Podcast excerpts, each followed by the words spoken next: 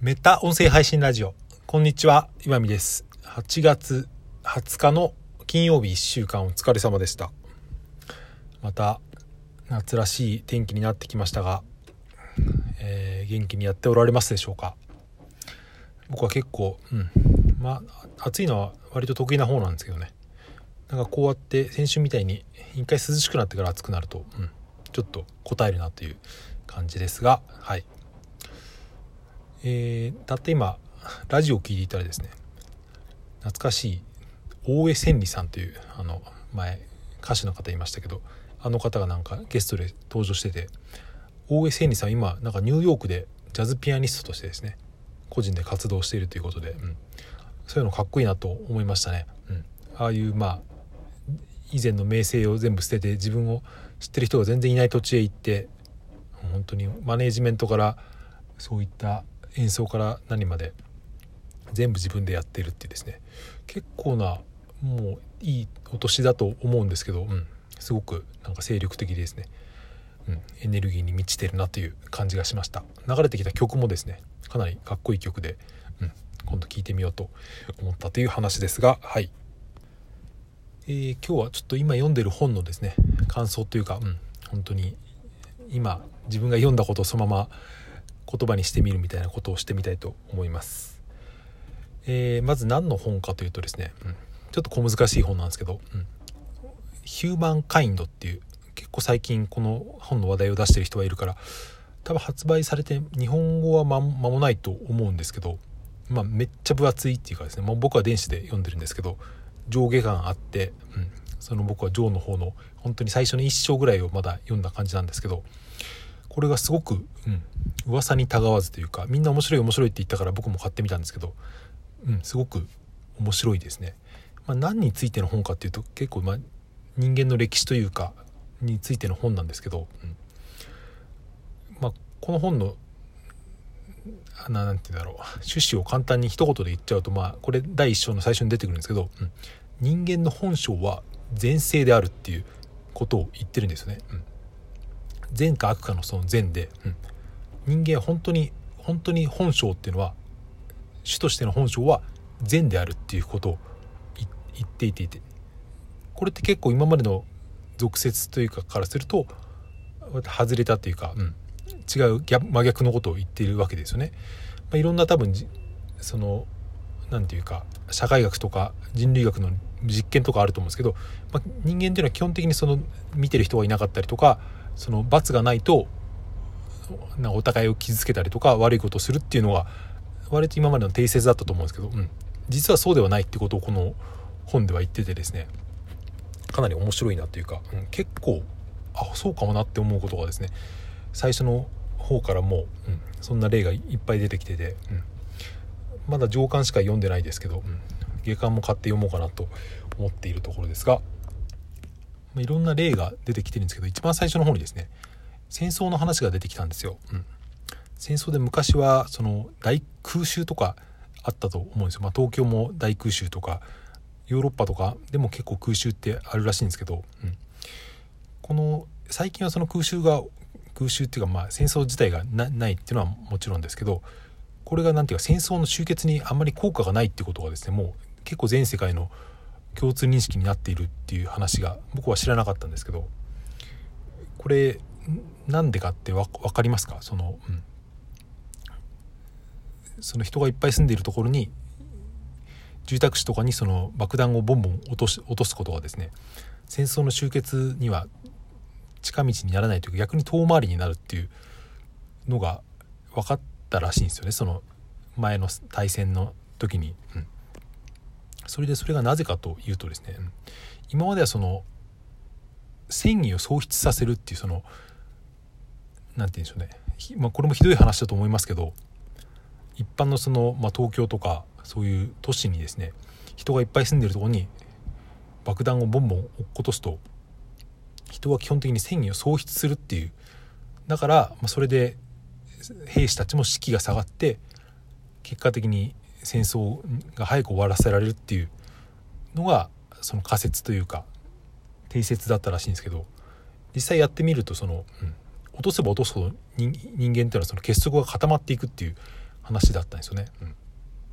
まあ、これがどこまでその全部に当てはまるのか分かんないですけどでも少なくともそのこの本に書いてあったイギリスとドイツだったかな？に関してはですね、うん、そういうことが起こったっていう、まあ、ちゃんとそのインタビューというかその調査をして分かったことらしいんですけど、うん、でもなんとなくですねそれってなんか説得力があるなって思ったんですよね。僕らはその戦争とかのことをそういう小説とか映画とかでしか知らないですけどなんとなくそこだともう本当に空襲のは悲しくてみんな逃げ回ってるっていうイメージですけどでもそこに自分を今の自分をですねそこに置いてみるとでもそのまあ自分とかその家族の命が危険にさらされるようなそのすごいとんでもない事態になった時に多分そんなに悲しんだりとかですね戦意を喪失しないんじゃないかなって僕も僕もふと思ったんですよね。うんまあ、なんかそういうちょっと、まあ、戦争ではないですけど例えばその道を歩いていてなんか車になんかひかれそうになったりとかなんかやばいやつがいたとしたら結構なんていうか意識が集中するじゃないですか。うん、それであんまりそのなんか自分本位にならないというかやっぱりその周りの人のことを気遣うっていうのが割と本質的になると思うんですよね。うん、まあこの本で言ってるその人の前世っていうのはそういうことらしいんですけどまあ他に出てきたのがそのなんだっけ無人島にその1年間ぐらい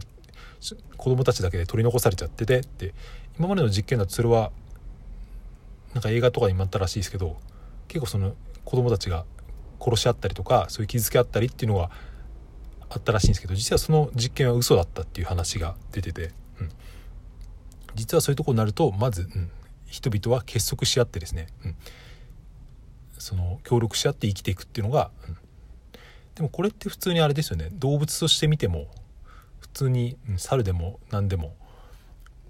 例えばその山の中とかで集団で暮らしてたら基本的に別にそんなに殺し合ったりしないじゃないですか、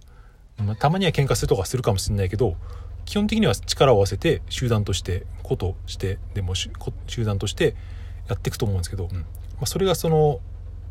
人間としての本質である本性であるっていうことをですね、うん、言っていて。でもこれってまあ言われてみれば割と当たり前だけど今までそういうふうに思われてなかったって僕も思ってなかった節があるんですけど、うん、でもこれは結構な転換だなって僕は読んでて思ったんですよね。でまあまだ読んでる途中なので結構雑にまとめるというか進めますけど、まあ、それはそれでもなんか人はでもやっぱり悪いことをするじゃないかっていう反論があると思うんですけど、うん、多分この本の言いたいことはですね、うん、それはなんかその情報に人は操られているんだっていう話なんですよね。つまりその人は基本的には悪であるからだから自分も損をしないようにそうやって振る舞うんだっていう。なると人は何て言うか、うん、悪というか人を傷つける方向に進むけどでも実はそれは人間の本性じゃないなくてですね。実はそういう方がなんか情報によって操られていることなんだっていうですね。この本のその骨子というか主張はそういうところにあると思うんですけど、うん、でもこれってすごいなんか広まっていきそうな考え方だなって僕は思ったんですよね。うん、別に何て言うんでしょうね、うん、だからなんか人類が平和になるとはそんな単純には思えないんですけど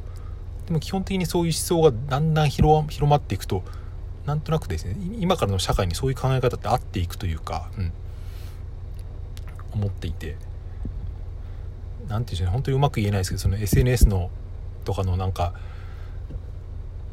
あれとかヘイトクライムとかそういうこともですね、うん、なくなっていくとしたらそういうこの性善説のこの新しい説がどんどん広まっていくことによってなんか変わっていきそうだなって思ったっていうですね。すごく、うん。うん、未来に希望を感じさせる本だなと思ったという話なんですがはい。なんかすごくややこしい難しい話をしてしまいましたがすごい面白い本なので興味のある方はどうぞ、えー、ルドガー・ブレグマンっていう方の書いた、えー、ヒューマンカインドっていう本ですね。